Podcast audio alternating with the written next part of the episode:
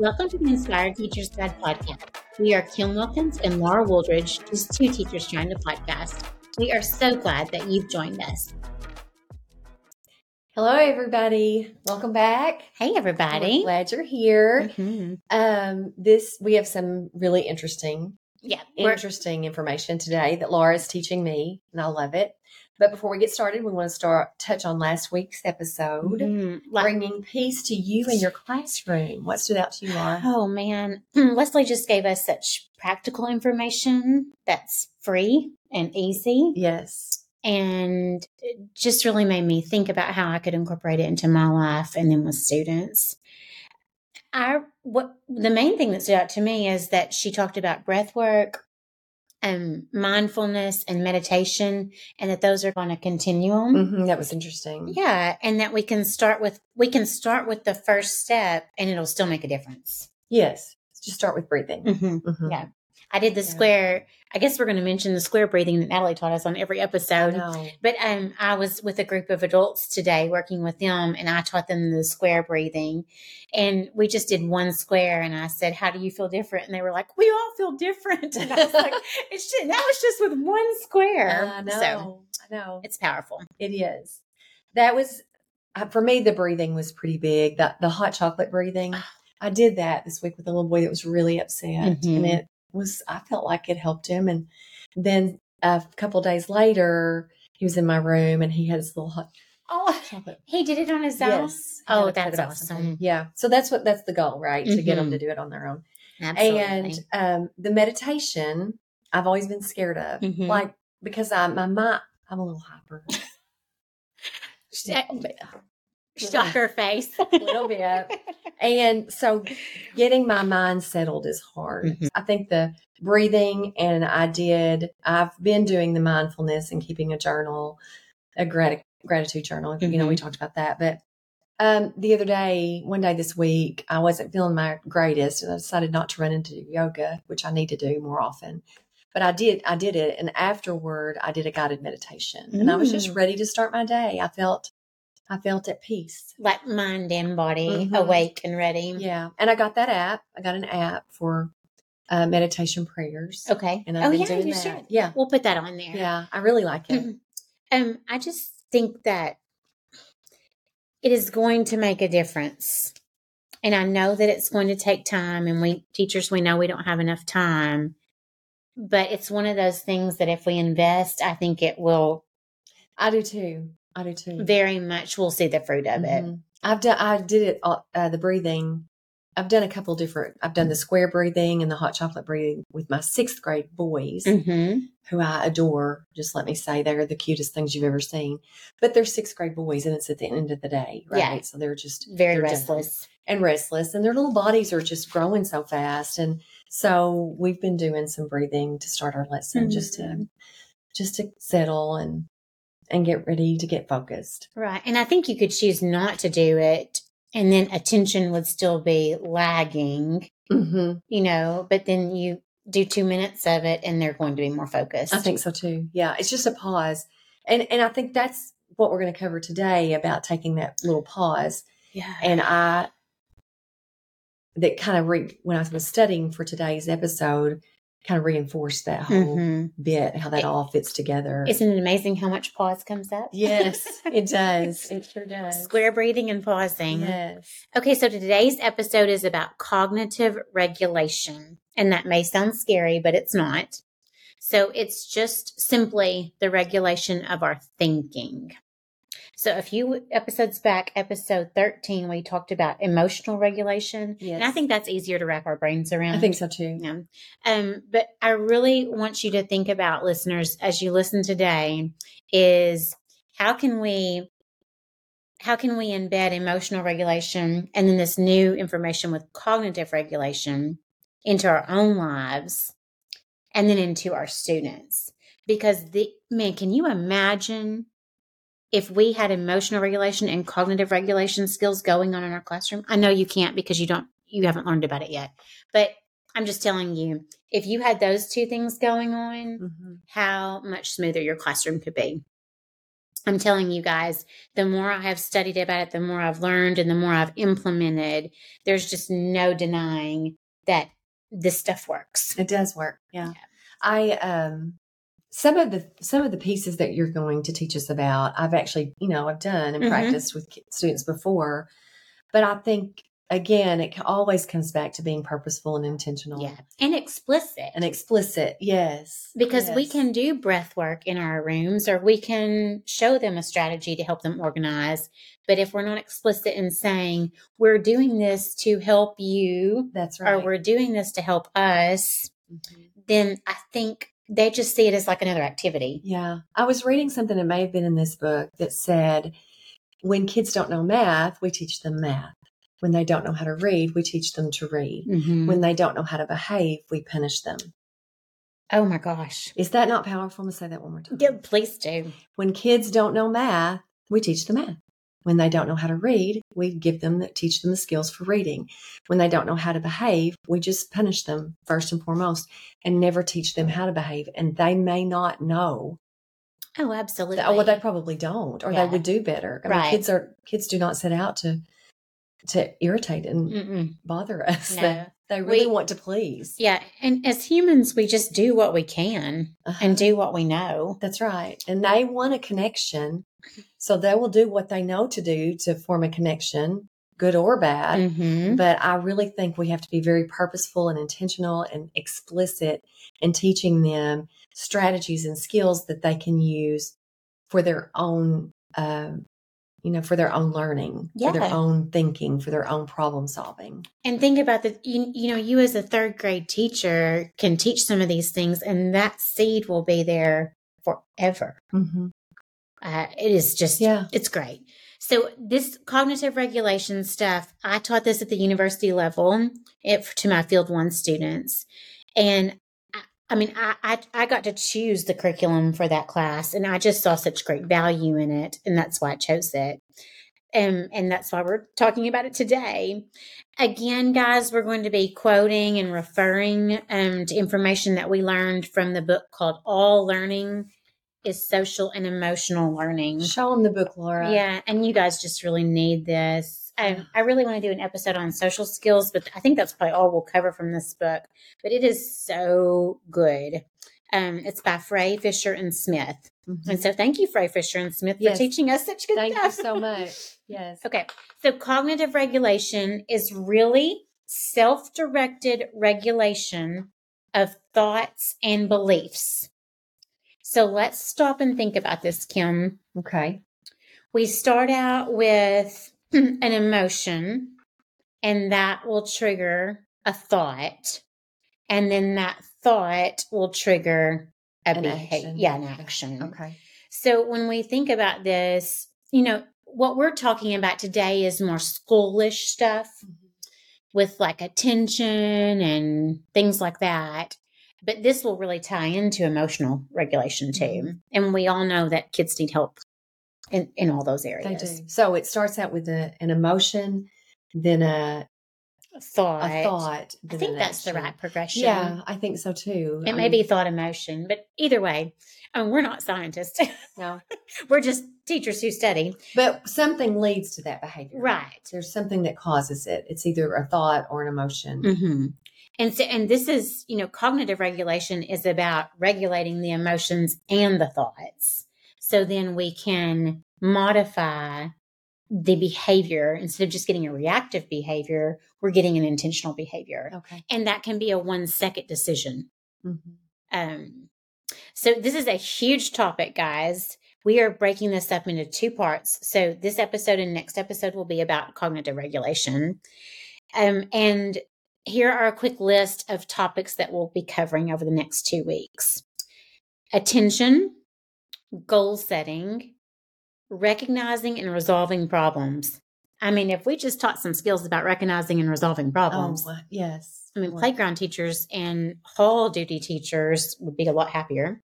Um, another skill is, or other skills are seeking help, how to seek help, when to seek help. I loved the book and the, the part in the book about that. That's next week, people. That's so good. It's- it's- you're going to love it. um, making decisions, organization, and then a, a, big word that you might hear around schools called metacognition. And we'll talk to you about that in a little bit. So we're going to go into depth in depth with all of those, some today and some next week. Next week. Okay, let's start out with this that fancy word metacognition. Yeah. So I always teach my students and like they they get this word when I teach them like in literature. Like when kids are reading, we want them thinking about what they're thinking. You know, Laura, I've taught this as young as first and second grade to to stop and think it think about what you're thinking mm-hmm. about. Yeah. What are you what what are you thinking? And be able to uh really um, voice their thoughts that there's really something going on in your head mm-hmm. while you're doing this work. And, and I that, modeled it and then and modeled and modeled and modeled it. Mm-hmm. We did some together and then and then they would talk about their their thinking. so you know, how they're connecting, how yes. they're they're questioning and wondering. Mm-hmm. That that makes sure that they're not passive readers being metacognitive. Yes. And we want them doing it in math. You know, oh, absolutely. I want them thinking about their strategy that they've mm-hmm. chosen to mm-hmm. solve the problem. Is this even possible? You know, like really analyzing their thinking. I think so too. And I think for in math to be able to think about, well, does this this answer even make mm-hmm. sense? Mm-hmm. I mean, yeah. is it even a probable answer? Mm-hmm. Really, really going into it, and then of uh-huh. course it's a huge deal for our behavior. Mm-hmm. You know, you know, science and everything else. Now, what Frey Fisher and Smith did for me is I have just stopped at metacognition is thinking about thinking. Yes, me too. But they introduced three prongs to metacognition. I'm going to read them because I do not have them memorized. The first step of metacognition is that we recognize one's own and other people's thinking. Step two, or part two of metacognition, is to consider the actions needed to complete a task. And three is identify the strategies that one might use to carry out those um, actions. So it's like I've got to recognize that I'm thinking, oh, does this make sense or whatever? Mm-hmm. Yes, it makes sense, or no, it doesn't. Then I've got, if it doesn't, I've got to consider, well, what could I do to make it better? Mm-hmm. And then I'm going to, out of all these options I just thought of, then what can I do to make a difference? Yeah, that's my strategy I should use here. If meaning breaks down, how am I going to fix that? But what stood out to me was to recognize my thinking and someone else's. Others thinking. Someone else's. Yeah. yeah. And that's going to be very powerful on the playground and in the hallways when we start having arguments and things to be able to stop and think, Trauma. you know, maybe, maybe he wasn't giving me a dirty look. He might have been thinking about something that puzzled him or, you know, right. something like that. So metacognition is a big deal. Yes, it is. Um, okay. So let's think about what we can do about it. Well, we can explicitly foster that. We mm-hmm. can ex- mm-hmm. explicitly teach kids how to think about thinking. And Kim was perfect. She said, I modeled that for, you know, my students and mm-hmm. Modeling, I think is the first thing they need to do. I did. And I would tell them, you know what, I'm going to read this book to you today. And sometimes I'm going to put the book down. And when I do, that's a clue that I'm not reading anymore. And then I'm going to share what I'm thinking, thinking. about. Mm-hmm. And then me working on a math problem on the board, I'm like, I'm going to be telling you all what I'm thinking and then what I'm thinking about what I'm thinking, mm-hmm. you know, so you can really see into my brain. Yeah. And so then after we model, I think prompting for it, prompting, okay, stop and tell me what you're thinking. Mm-hmm. Um, and then, okay, what could you do? What are some strategies you could activate instead of fighting or whatever? Yeah. um, maybe that wasn't a good choice. Maybe, uh, you know, because it, it, can be after the fact or it can be in, you know, in the moment. Mm-hmm. Um, but I think it's just huge that we model and then we prompt for it. It's just like I I've been thinking about a car line issue with some of my with one of my children. The the teachers they stand there at the beginning of the day, but no one will get out of their car except the top two cars. Mm-hmm. And really, about 10 cars could, could get out. But if the teachers that were standing there and are monitoring waved their hands and were like, come on, you know, or like, get out of the car, then they would. Mm-hmm. And so, They're not really sure what to do, probably. yeah, You think? I, I think it's just routine. And so, of Mhm. course, it's going to be hard to get them out to get it regular routine. But I, every morning, I think they are right there. That models for me how much prompting is needed, Mm-hmm. even as simple as getting out of the car. Mm-hmm. And then when we're reading or writing or mathing Mm-hmm. or solving a behavior problem, how much even more difficult that is. right. So they're going to need prompting. They do. Yes, they do. Um, reciprocal teaching. I don't know if you guys have um, ever activated that strategy. We have some reciprocal teaching cards that we can load. Oh, yes, we do. So for fiction and nonfiction, I think I have both. Do we have both? I think so. Okay. Um, and that has shown great. Um, Yes, it has. Um, Hattie's research says a 0.74 effect Okay. size. And when you look at Hattie's research, you look anything 0.4 or above is worth considering doing in your classroom. Mm-hmm. And so 0.74 is an obvious, let's try it out. yes, So reciprocal teaching is really just you you divide your students into groups and they are given a role, which I'm not always a fan of roles, but in this strategy I am. So you might be the summarizer and I might be the connector and our invisible friend might be the questioner. Mhm. We read a paragraph and there are questions to prompt our thinking. they that might be a uh, self-destructing scaffold. You know, you may use that as a scaffold in the beginning, but you can Yeah, take, take it it away once they Mhm. understand how that conversation should look. But I think starting out, you're going to need the role cards. Oh, absolutely. It's like crutches. It is. It is. It's a You know. scaffold, but we won't keep it up there all the time. We don't need it all the time because we're not always working up here. We'll be Mhm. able to work. It'll go underground. we'll be right. to- Become routine. yeah, we won't need that. and especially if we're modeling and prompting for it, then they will start to get a hold of it. Mhm. And then if I've got some supports with my cards, then probably after about, I don't know, a month or two of doing that stuff, you can start saying, all right, now instead of the cards today, everybody's going to share out. Yeah, I, I think what I'll do is I'm doing with one of my groups. I'm doing number the stars. Oh, gosh. Oh, I know. Love it's it. so good. And so I think I'll try this with them and then I'll give you a report Okay. next time. We'll see how we'll have works. a follow up conversation. Um, let's see. In the book, um, they they mention that a teacher has a poster in the classroom listing behaviors or or prompts for them to be able to do. Mhm. And so that's, you know, just providing a visual reminder is so important, especially if we take away those Mhm. supports. Then I could just have a, you know, an anchor chart, which an anchor chart is just, how do we describe an anchor chart?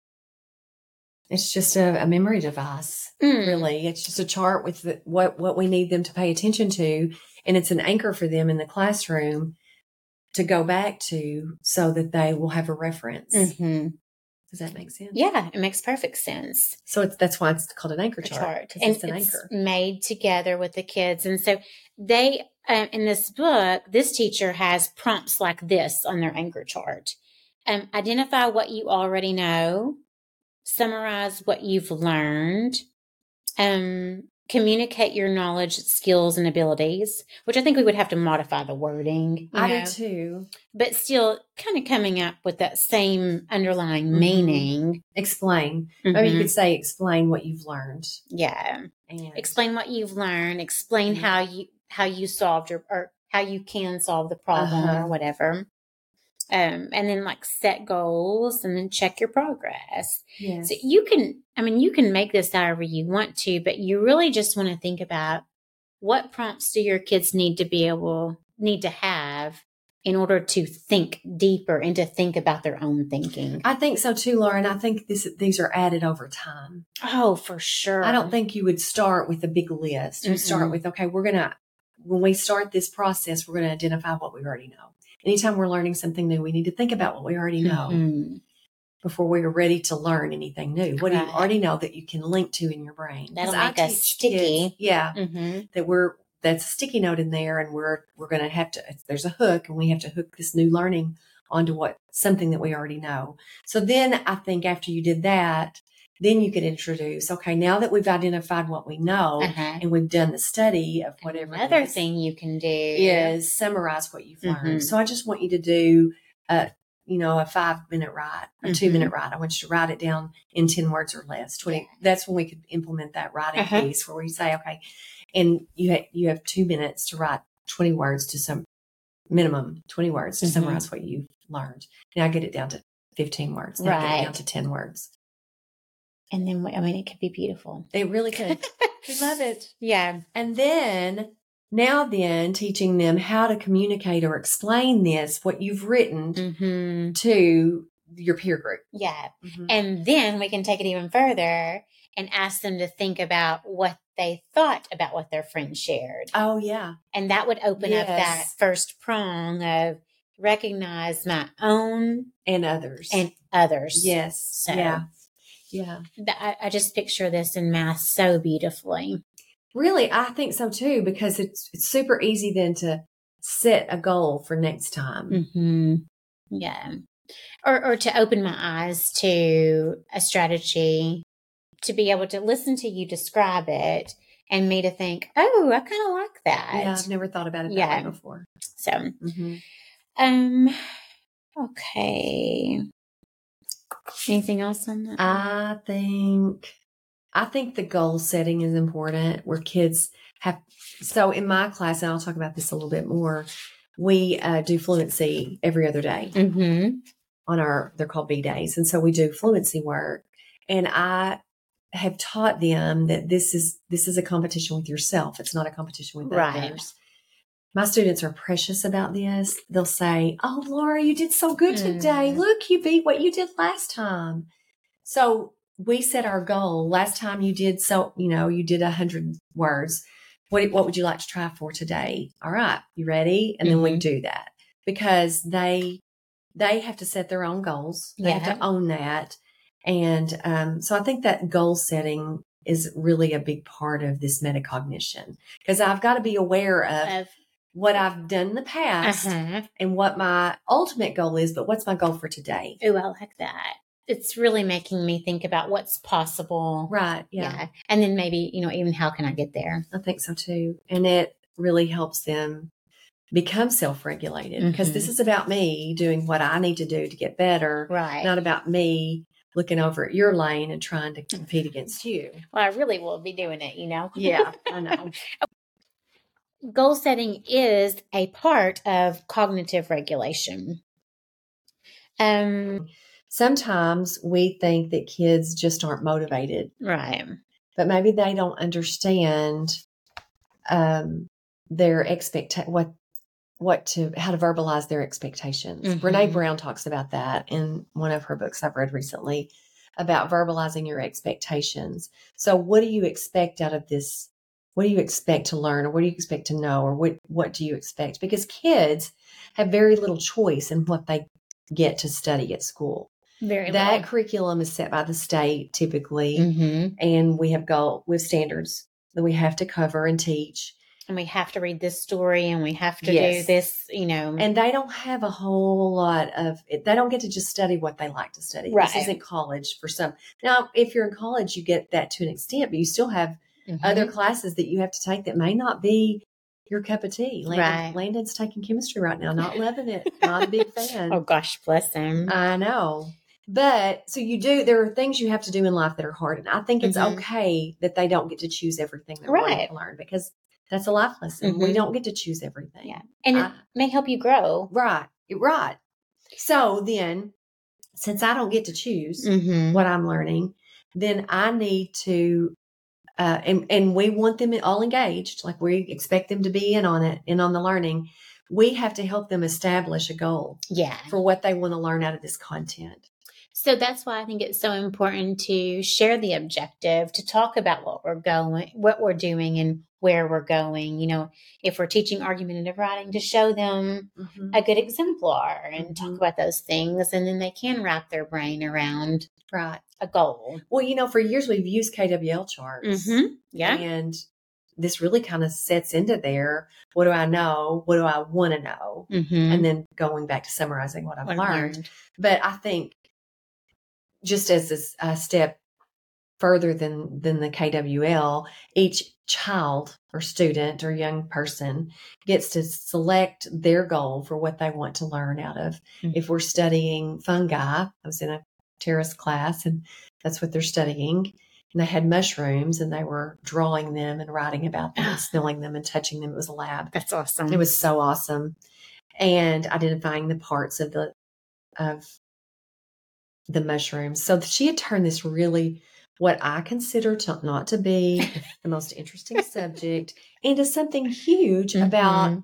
how how we can use this to um to for healing like for heal, uh, medical purposes for medicines uh world hunger tara had turned this lesson or a series of lessons into something interesting on how to um, cure world hunger and how to create medicines Mm. and this she found one mushroom that can grow out of cardboard it doesn't i mean it can Oh my gosh. it can just, I mean, it's easy. So, anyway, I guess I said all that to say she took this little thing that didn't seem interesting and made it extremely interesting for the Mhm. kids, and they got to choose how they responded and what their goal was. So, I, So maybe like you know my my after they kind they have to have some awareness of what you're talking about. oh yeah, she, set a she goal.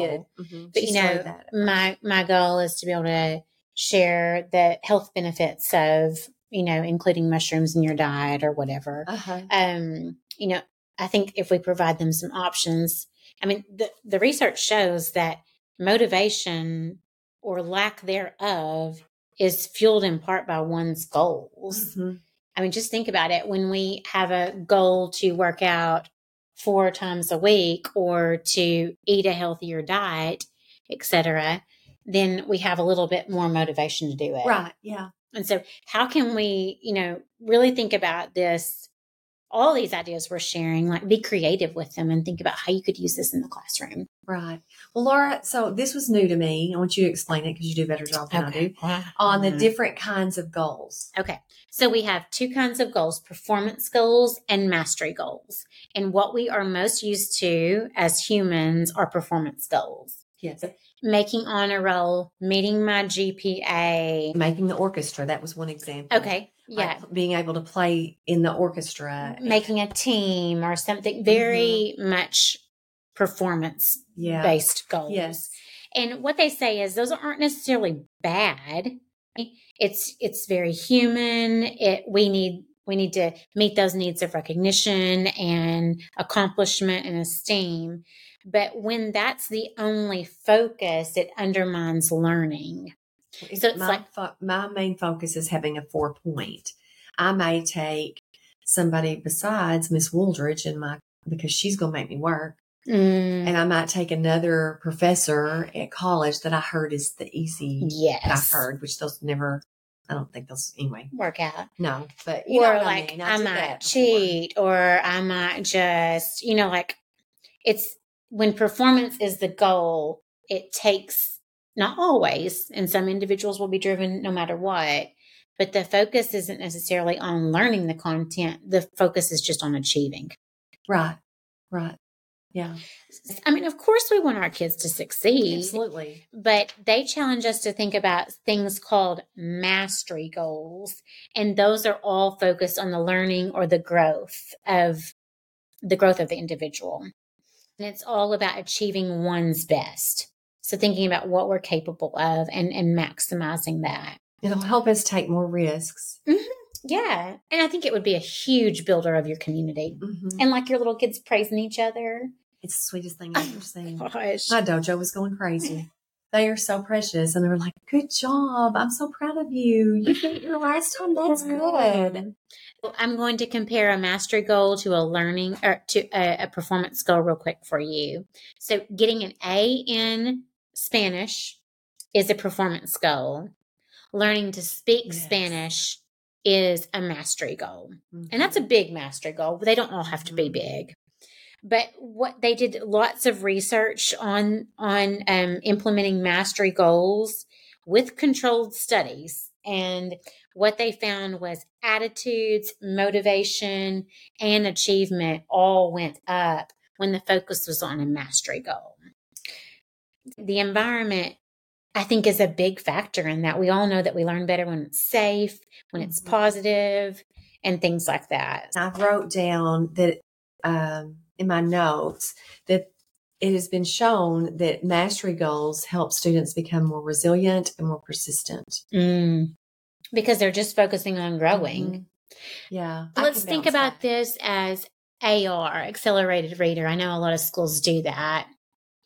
Um, you know, if we put the point goals on the bulletin board, I think it will turn into performance goal. Mhm. I've seen t- teachers who have like, um, so picture a bulletin board and there's horizontal straps going down for 25%, 50%, 75% met, and 100% met. Mhm. And your little car, Kim's little car has her name on it, and she gets to move it when she meets 25%, 50%.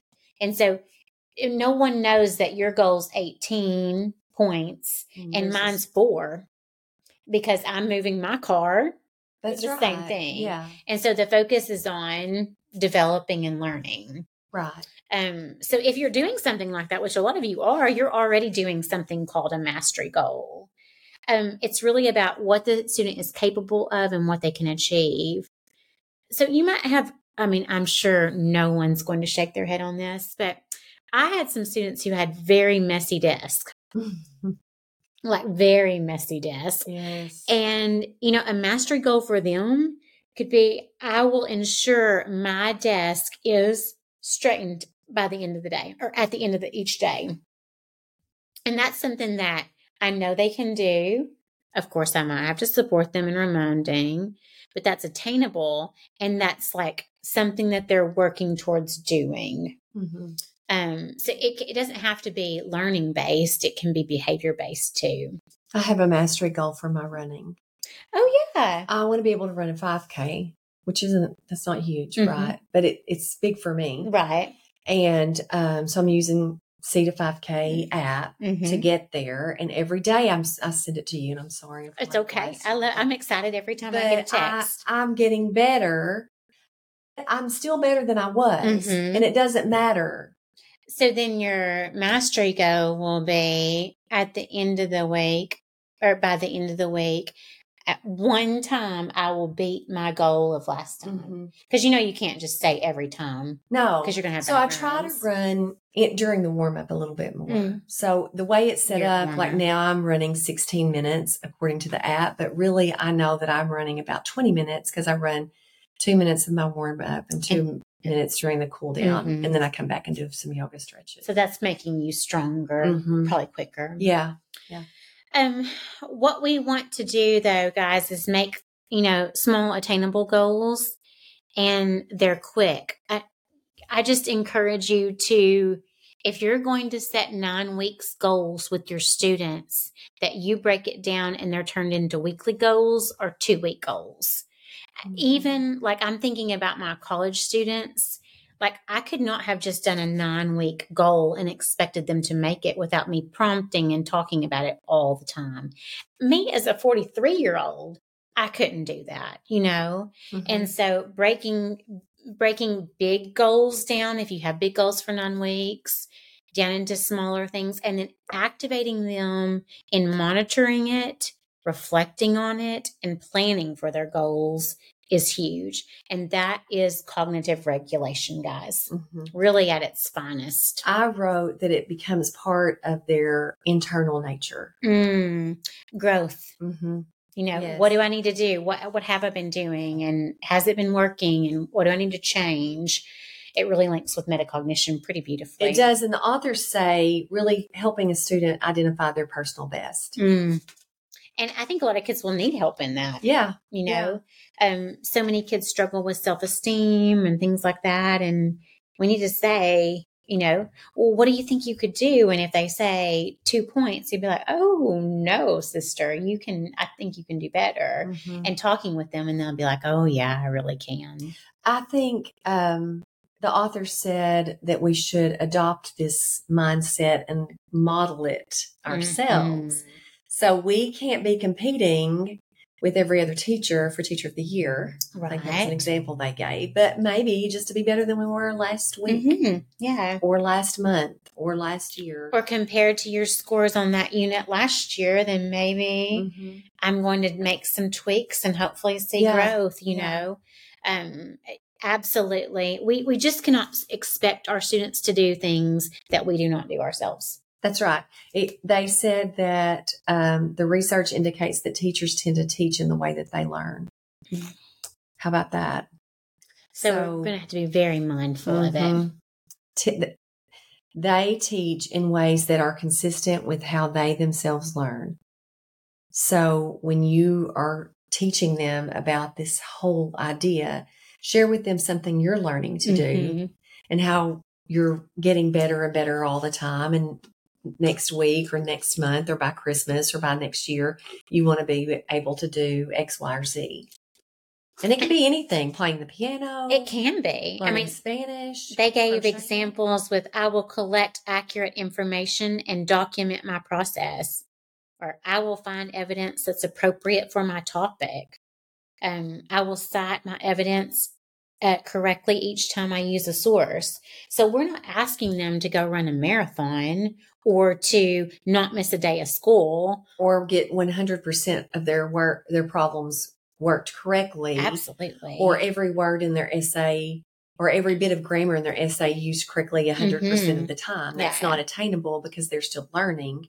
But you know what? I can cite my evidence every time. hmm Or, you know, I can apply um, my CVCE pattern on whatever, you know, like in my writing. It's not saying every time that it's going to be written correctly, Yeah. but I should see evidence of it. Right.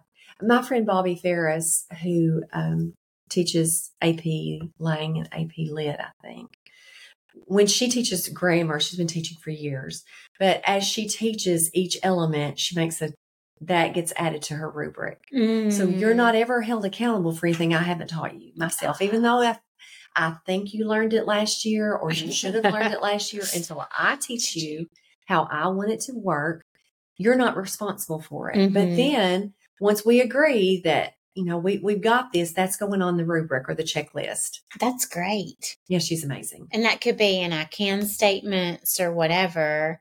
And then they could choose one of those to write their mastery goal for their piece that they're That's writing right. or whatever. That's right. I just can't encourage you to be creative enough. So, Yeah. Yeah. I love that one on goal setting because I didn't Mhm. really, I've never thought about it the way they had it laid out. It was performance versus mastery. well, I think if we go back to the definition, it is self directed regulation of thoughts and beliefs. And so, if I am working towards a goal, I'm going to have to regulate definitely my thoughts.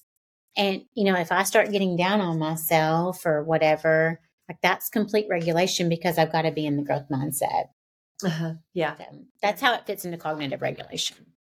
Okay, here's one that you're all going to be very interested in. It's attention. Yes. Okay. And we know this is a struggle. Um, I mean, it's it's really a bad struggle for me paying attention. It is. But if you watch a group of adults, if you watch a group of kids, if you're out on the baseball field and the team huddles up, you're going to see attention issues. Um, so I'm going to read you the definition that Frey Fisher and Smith said about attention.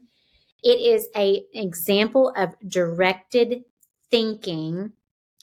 And I want to point out something that Frey Fisher and Smith helped me think about because when I think about attention, and we get frustrated with kids not paying attention. You know, you might snap your fingers, get with me, get with me, or Mhm. whatever.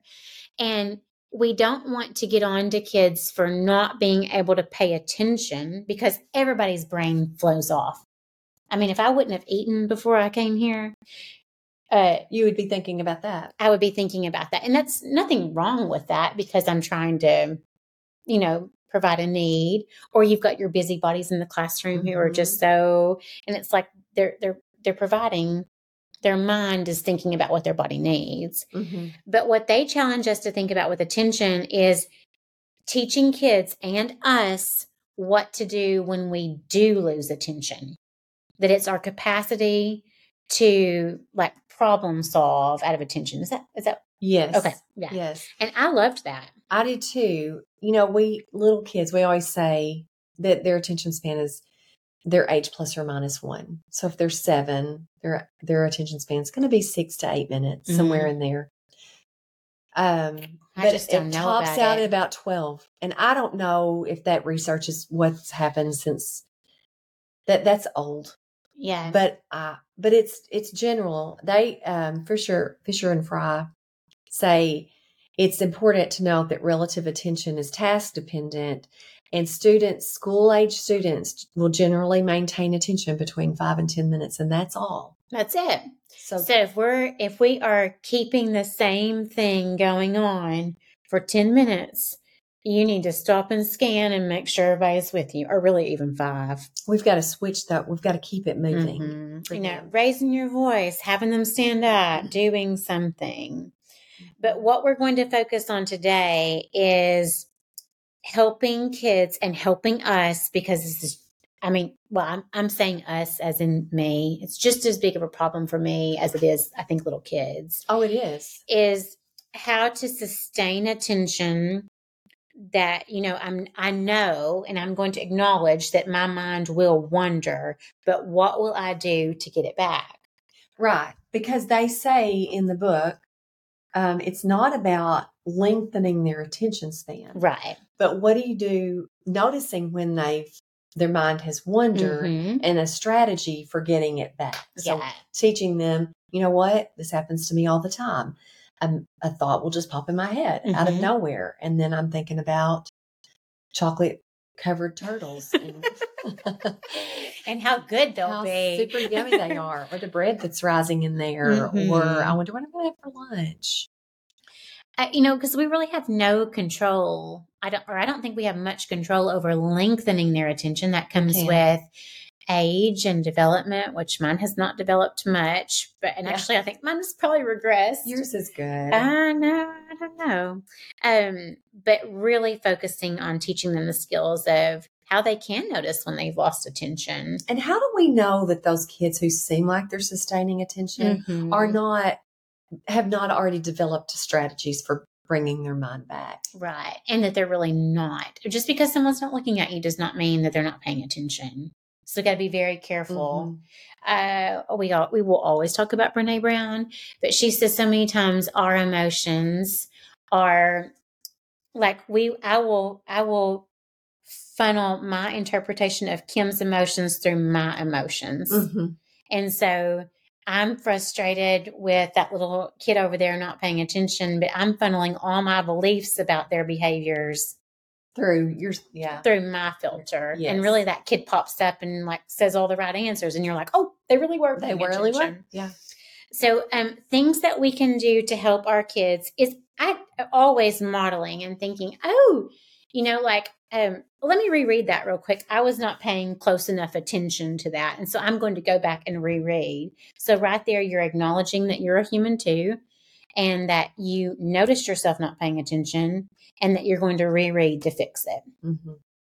Um, I think that breathing popped up again in this one. mhm. Just have them stop. When you realize you're off, just stop, take a few deep breaths, and then get back at it. Yeah. You know, maybe um I can if there's something in my hands, I can put it down.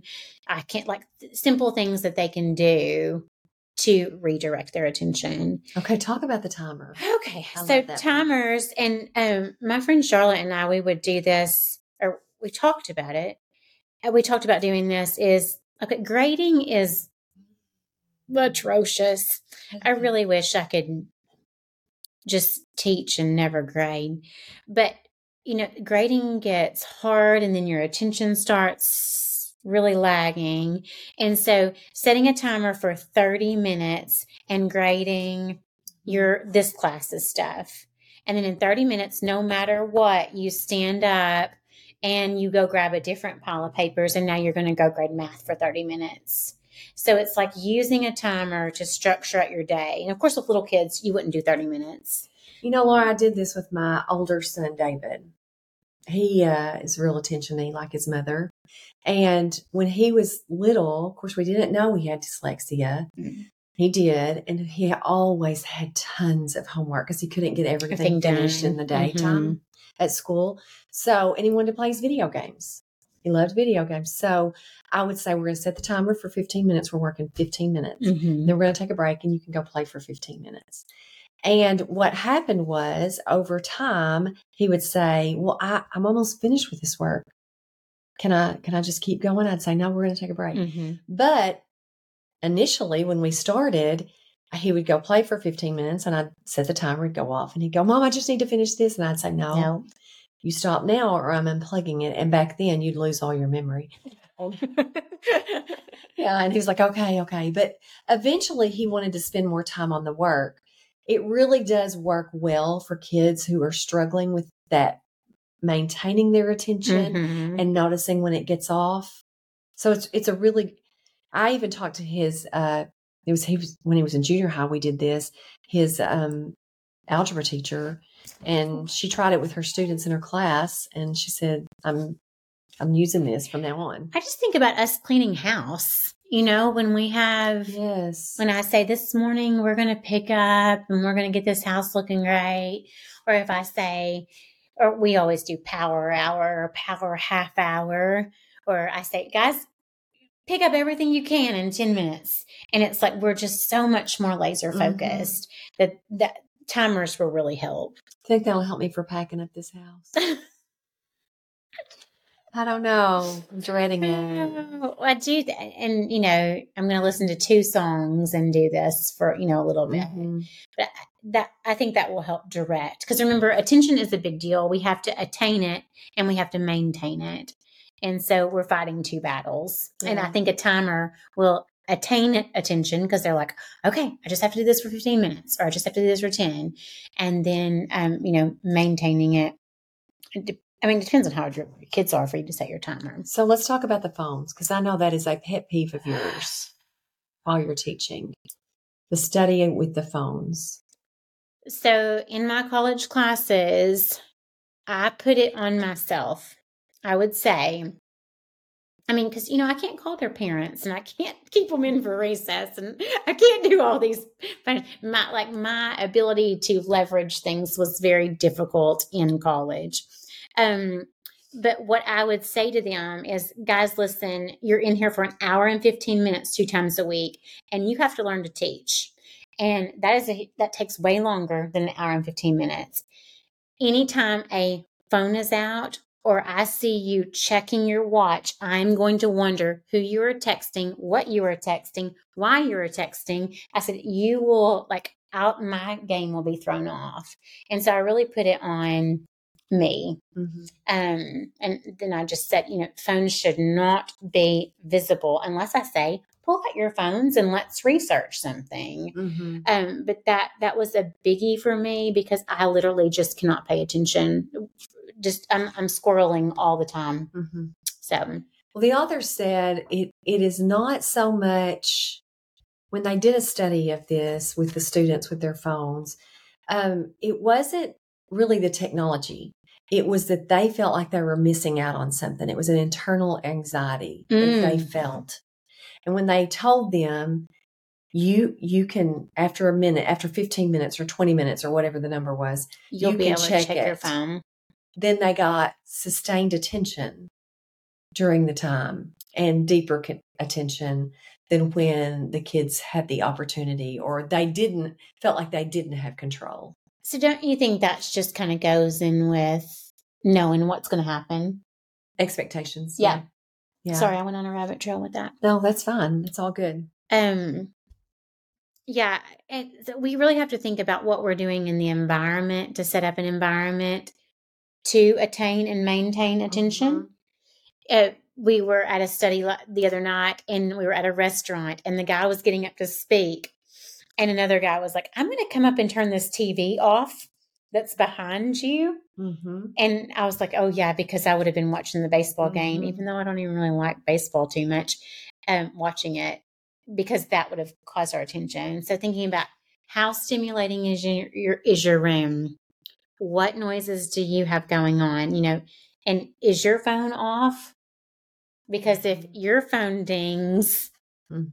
boom, attention is gone. You know, Mhm. What other things can we? My dinged the other day at school, and a little boy jumped out of his chair, went over and said, "It's it's best husband ever." I said, "I'm sorry, I meant to turn that off. It was on my desk." Um, well, we can have we can make sure that it's comfortable. It's a comfortable Mhm. and quiet environment.